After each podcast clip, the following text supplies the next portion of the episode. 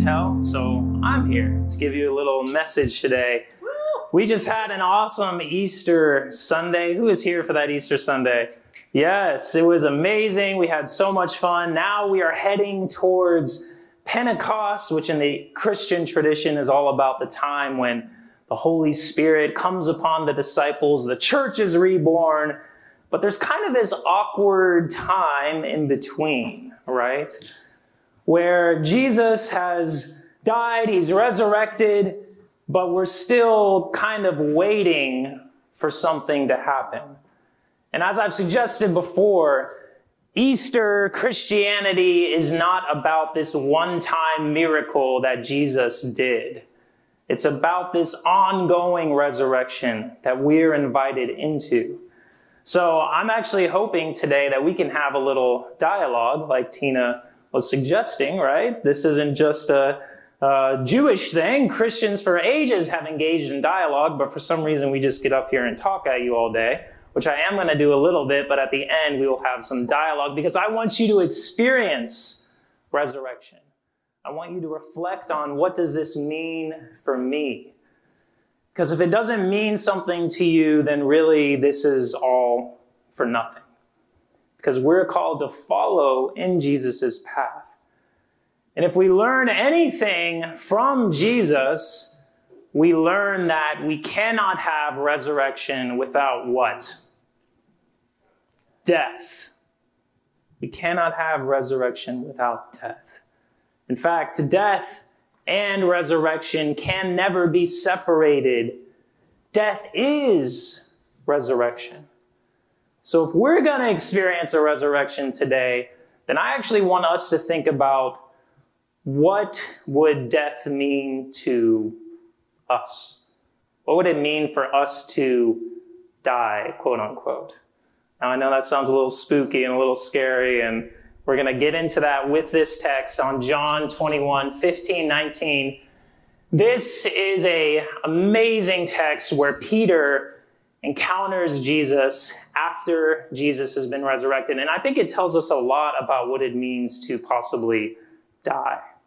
So Jesus, just to set this up, he's resurrected. The disciples are chilling, you know, they're fishing, they're doing their thing. They can't catch any fish. They don't know what's going on. They see this weird guy on the shore. They're not sure who he is. And he's like, hey, cast your net over on that side.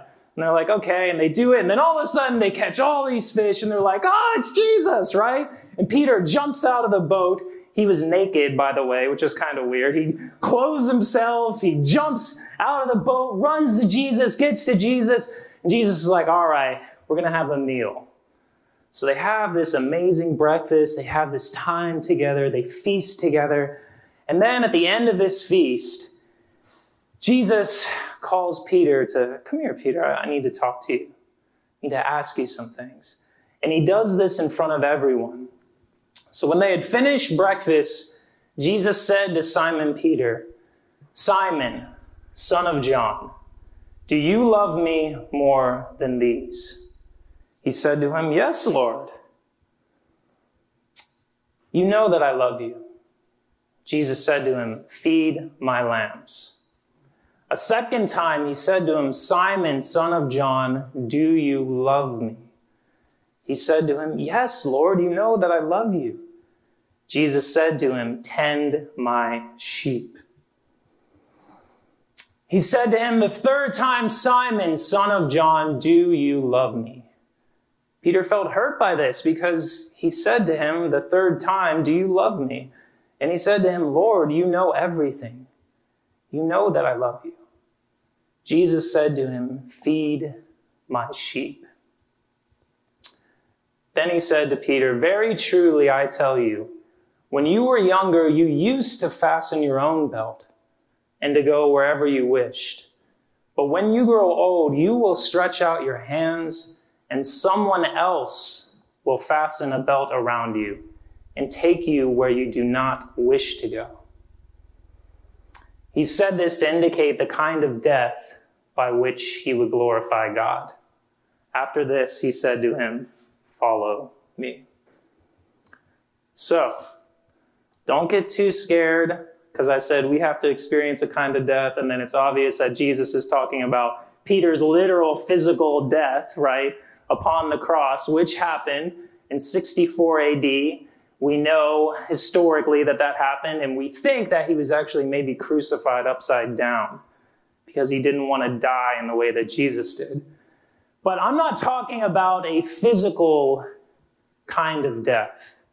And I think Jesus was alluding to something much more too. I'm talking about a kind of spiritual death, a kind of death that we all have to go through at some point in our life, a kind of death that Peter had to go through, that Peter could not have gotten to this place in the story without going through. And that kind of death was the death of Peter's false self. Has anyone ever heard of that idea, the false self? Yeah, maybe. Some, some not. My wife was like, I have no idea what that means. I'm like, really? You don't know? She's like, no, you're going to have to explain that. I'm like, oh, okay, fine. Yeah, I'll explain that. So, the false self was a term that was um, created in by Donald Winnicott. He was a psychoanalyst and described the false self as what happens to a person when other expectations can become of overriding importance. Overlaying, predicting the original sense of self, the one connected to the very roots of one's being. So other people's expectations become the most important thing in your life. They override who you really are. This is the kind of self that the world, that culture really wants to create in us, right? It's this idea that um, if I am pretty, I'm more likable. I've definitely fallen into that trap. Has anyone else? I am pretty. Thank you. I know. But the thing is, is sometimes even when you're pretty, you're like, I have to stay really, really pretty or else people aren't to like me, you know? I struggle with this false self way more than probably any of you here. If I'm successful, that means I have more money. If I'm busy, that means I'm important. Anyone? Anyone? Hello? Yes? If I associate with these kinds of people, then people will accept me. Right? Thank you, Gary. Yeah, exactly. But Gary, you associate with us, so that's you're you're you're living your true self, brother, which we're gonna get to. The point is, we all struggle with this. I struggle with this big time. I'm way more goofy than any of you could possibly know. My wife literally every day pretty much says to me something like, if people only knew. And I'm like, and they never will. You know, like we all are trapped by this false self. It's this mask we put on. And I think it's a really helpful way to think about it because sometimes in church we're led to believe either we have to die this like physical death to be loved and, you know, accepted by God, or that we have to die to ourself, which is different because God created you uniquely, beautifully to be something in this world. And so I don't want you to die to yourself. You see what I mean? But there is a false self that we must all go beyond, that we must all transcend. I love the way that Thomas Merton talks about the false self. He was this Christian contemplative mystic. He said, It is in the false self that we alienate ourselves from reality and from God. It is then the false self that is our God. That we love everything for the sake of this self. The false self becomes our God.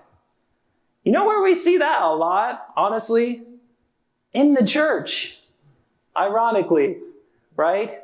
Where else do we feel this, maybe not here so much, hopefully, but this intense pressure to be a certain way, to fit in a certain way, to possibly not be how you feel sexually, to possibly deny all the things that God made you to fit into this little box of beliefs and doctrines, right? But Peter shows us that you can be really close to God, that you can be next to God's side, that you can look like very godly, but that actually you're just in your false self. Because Peter shows this throughout the whole gospel narrative, right? Do you remember what Peter was like? Anybody want to shout out some things that Peter was doing? How about not uh, trusting in God and falling in the water, right? How about his selfish ambition? He's always asking Jesus, hey, who's the best? Is it me? Is it these guys? Who's the best, right? How about when he falls asleep at the Garden of Gethsemane, when all Jesus wants him to do is stay awake? How about when he cuts off the Roman soldier's ear and Jesus is like, yo, that's not the way we do things. He heals the ear and he puts him on the path of nonviolence. How about when he denies Jesus three times? Three times he denies Jesus. He denies all of the people he's been with. And then, after all of this, what's he do? He just goes back to fishing.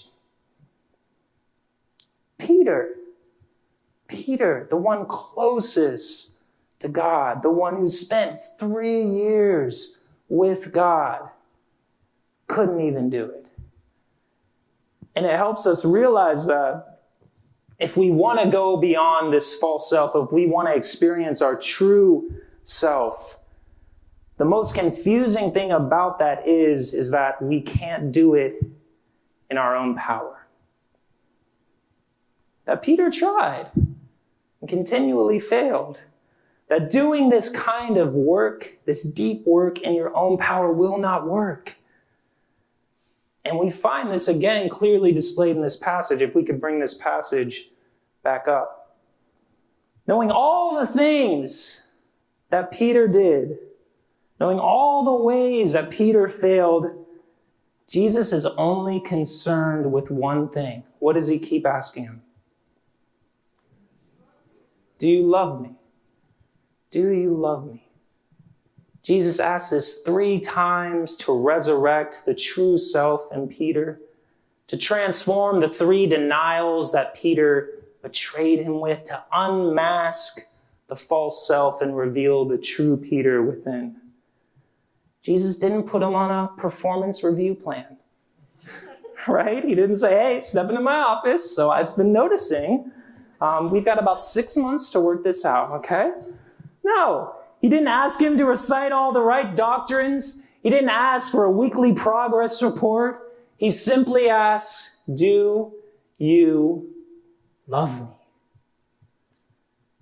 Because I think Jesus knows we do not find our true selves by seeking it.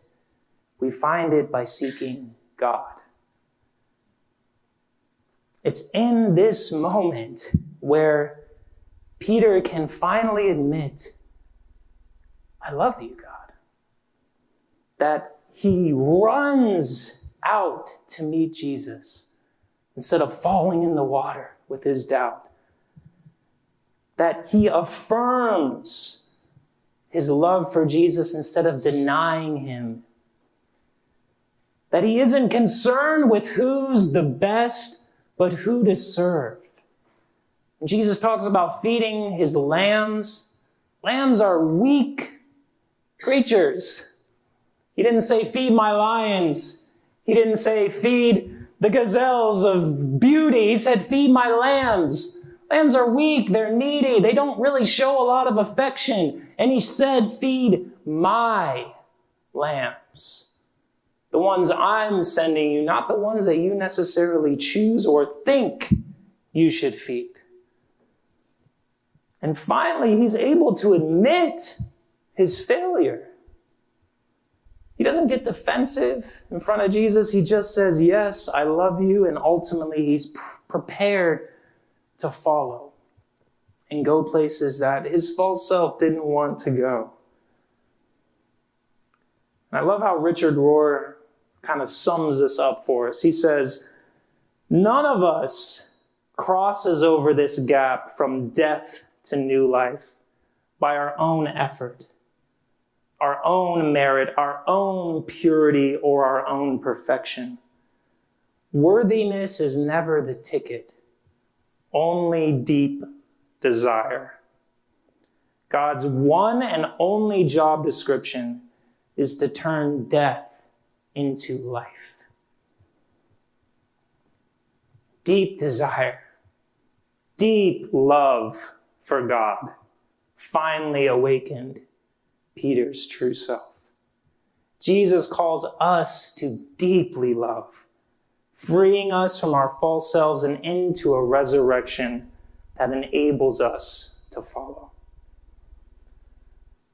So, when we are able to focus on that deep love, which we're going to do in a second, when we're able to love God with all we have, we become more like Him. We're able to take off the clothing of our false self and have God clothe us with our true self. Because in the end, we realize it's not us who is dying, it's the illusion of our false self. We realize that what's dying is not our deepest true self, but our dependence on the false self. Because Jesus asks all of us, Do you love me? And when we can honestly say, like Peter, I love you, to God and all of creation, our true self is resurrected, and we can follow in God's love. So, is it true? Is it real? Well, let's find out.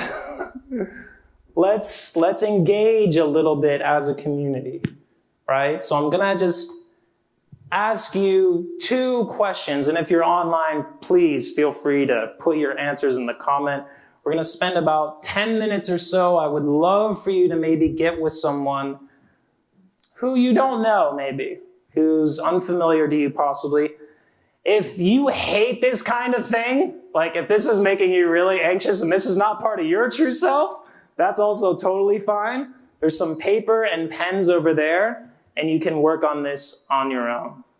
But I'm just going to ask you two questions, and that is one, what is one way your false self needs to die? Just one way. Don't want to overwhelm you, but just one. And then number two, how is God inviting your true self into resurrection? Just those two questions. So, why don't we pair up in uh, groups of maybe four or so? We'll have about 10, 15 minutes. Each person maybe share for like two or three minutes, and then we'll come back and see what we've learned as a community together. Okay? So, go ahead and get together with people. And we will have a mic. You won't be on camera though, so don't worry about that. And I'll read us a comment to get us started online. Growth in God said, My resurrection is to practice a balance of self care and service, finding ways to honor both. I'm going to write very nice. yeah, who else? Who else heard something um, that they really that really spoke to them or that they'd like to share? And the band, you're welcome to share too. And if no one wants to share, I will honor that too. Anybody? Bueller? Bueller? Okay, cool. We'll get there one day, or maybe not, and that's totally fine too. So let's pray before our last song and um, go out into the world. Loving God, we thank you for your resurrection power lives in us, that lives in all beings, that all beings created by you can experience this power we've talked about today. Lord, you've heard people share the depths of their hearts today. You've stirred things in people, and we pray that you help us as a community make those resurrection potentials reality. Help us die to the things that don't have anything to do with you and don't have anything to do with ourselves ultimately. Because you've created us beautifully, uniquely, and wonderfully. And may we all have the strength and courage to live into that image. In Jesus' name we pray. Amen.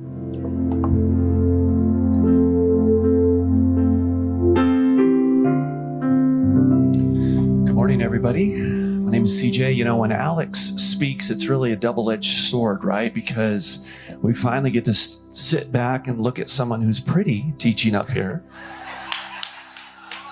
And yet, we have to deal with his questions every time he preaches. So it's it's really it's really a toss up there for you. In addition to being here on a Sunday morning, we want to give you things as you leave the sanctuary to connect with and to connect with others. And so let me give you some of those things that are coming up here as part of the Oceanside Sanctuary. First of all, there's a six week Zoom class starting Wednesday, May the 4th at 6 p.m. This is a class where we learn to read scripture, how not to read the Bible, from an intelligent, faithful, and radically inclusive perspective. The class starts May the 4th. It's going to be every Wednesday for six weeks in a row. So we'd love for you to be part of that and connect with others through that How Not to Read the Bible class. Also, coming back, the sequel to No Greater Love, an introductory path to anti racism. This is also a six week Zoom small group starting Tuesday, May the 10th at 6:30 p.m. Join us for this small group toward racial healing as we engage with ways that white supremacy has shaped false assumptions about black Americans.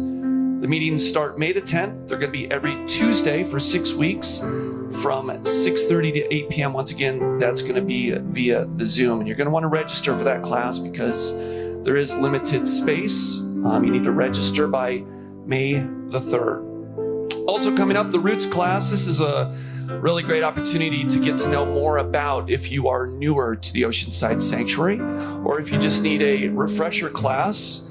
Um, that's coming up May 14th from 8:30 a.m. till 12 p.m. Roots class is our introduction to the Oceanside Sanctuary, and uh, it's a three-hour morning session conducted as a hybrid in person, or if you're more comfortable watching it online via the Zoom, uh, May 14th from 8:30 to 12 p.m. So let us know that you're interested, and you can RSVP for all three of those events coming up on the website, at the Oceanside Sanctuary org backslash calendar, or you can scan one of the many QR codes posted around the church, and that'll take you directly to the website.